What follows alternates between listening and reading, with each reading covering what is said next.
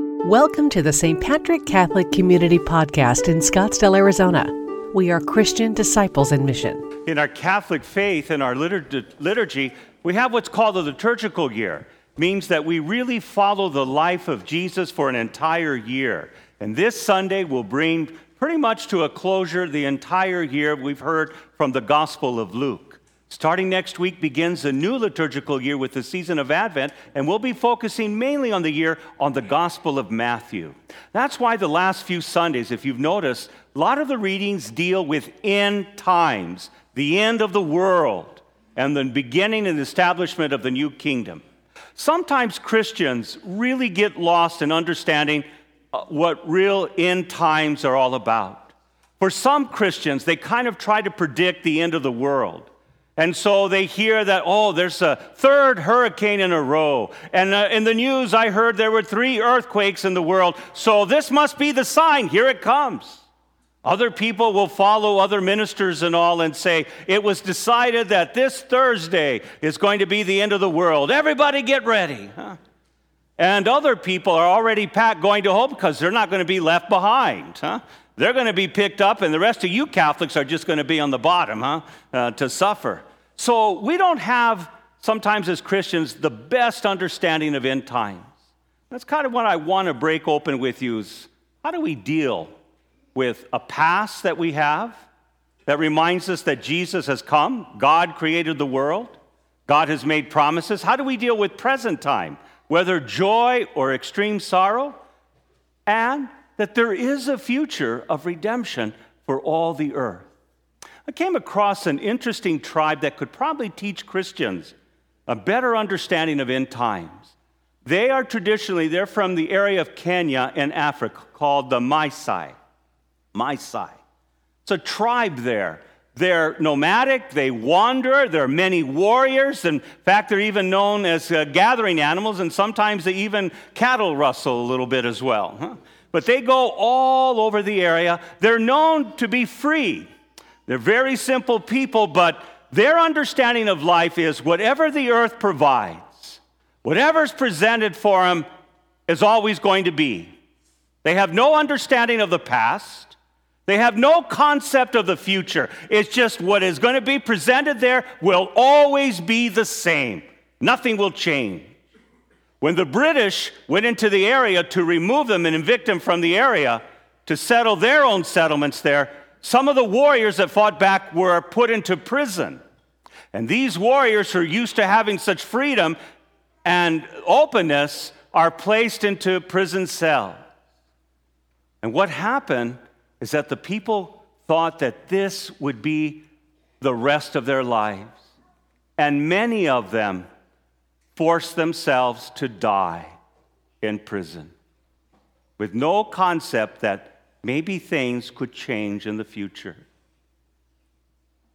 Sometimes Christians, unfortunately, find themselves in that same position that life presents challenges, decisions, and disappointments, suffering and pain. And sometimes Christians mistakenly will themselves to die spiritually, relationship wise, even personal wise. Think about when trouble comes to Christians and challenges that we don't expect, we can feel that we're not in control and we can feel helpless. Probably a common emotion for you and I when life disappoints us is anger. Anger can destroy us and saying, I'm no longer going to be in relationship. I'm no longer going to belong. And in fact, sometimes anger can bite the hands of people who love you because it has no reason, it just simply lashes, lashes out. And anger, sometimes when it's unchecked, the bad kind of anger, can also cause damage and hurt and blaming other people who have nothing to do with what's going on. Anger can be like the Maasai warrior, willing oneself to die by cutting off everything that's important. Christians then have to live with an understanding that Christ the King is about the hope. The hope that things will all be redeemed in the, uh, redeemed in the world. How about when relationships fail? Maybe a lifelong friendship changes. Maybe people begin to not be them best selves. Maybe those decisions are either we painfully have to separate ourselves for healthy reasons. Maybe we sometimes separate ourselves for the very wrong reasons that are very selfish. That happens in divorce. Sometimes we know it's necessary for the health, for other times, people leave commitments for the wrong reasons. And sometimes we just cut ourselves off, and other people take sides, and people kill themselves within themselves symbolically. They're willing to let their future, their healthiness die because they can't handle this separation, this brokenness. How about painful family dynamics? I don't know if you knew this or not, but Thanksgiving's this week. And sometimes there are painful things that happen in our families that are really hard to understand. And you know, it takes great patience. But it's so sad when people say, I haven't talked to family members for years. Sometimes it might be healthy, unfortunately, because it's just so much dynamics that are very dysfunctional. For other times, there's such an anger that people aren't willing to reconcile because sometimes pride kills everything of a spirit in us. That's why it's important that we either seek help, be humble enough to be able to look for healing because God wants to redeem all. And that's what Christ the King is about is the redemption of all, that all things that we experience in the present moment are temporary.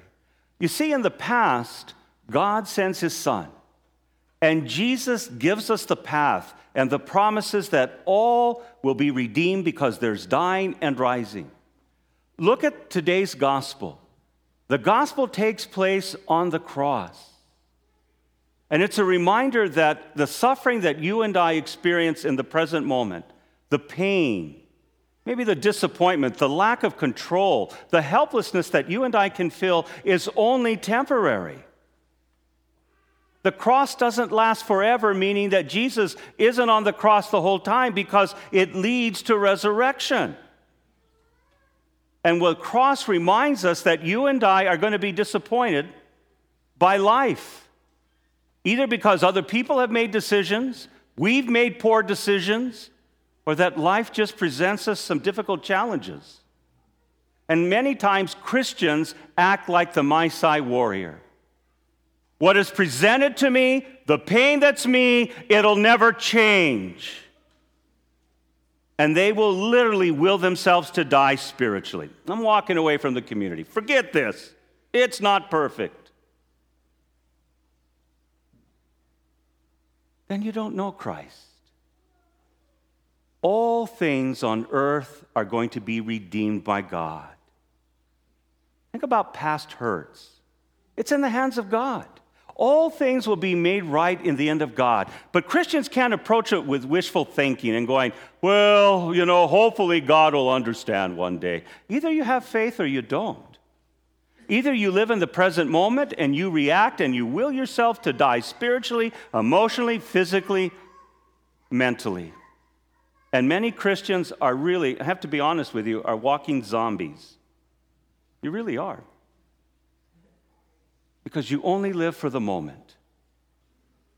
And your anger destroys others, the negativity that you are unwilling to get help for, or make a difference, or change one's life, as you become the Maasai warrior and you allow yourself to die.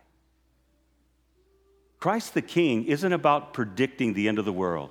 This Thursday, Father Eric says, it's the end of the world, get ready. That's how some Christians think about end times. Let me tell you how Christians ought to think about it. All things in the present moment are temporary. All things will be redeemed by God in the end. And whatever disappoints us in life in the moment, whatever hurts us, whatever pains us, whatever lack of power or control we feel we have, means nothing compared to what God will give to us in the end. That's how Christians believe and live end times. Thank you for listening to the St. Patrick Catholic Community Homily Podcast. We are Christian disciples in mission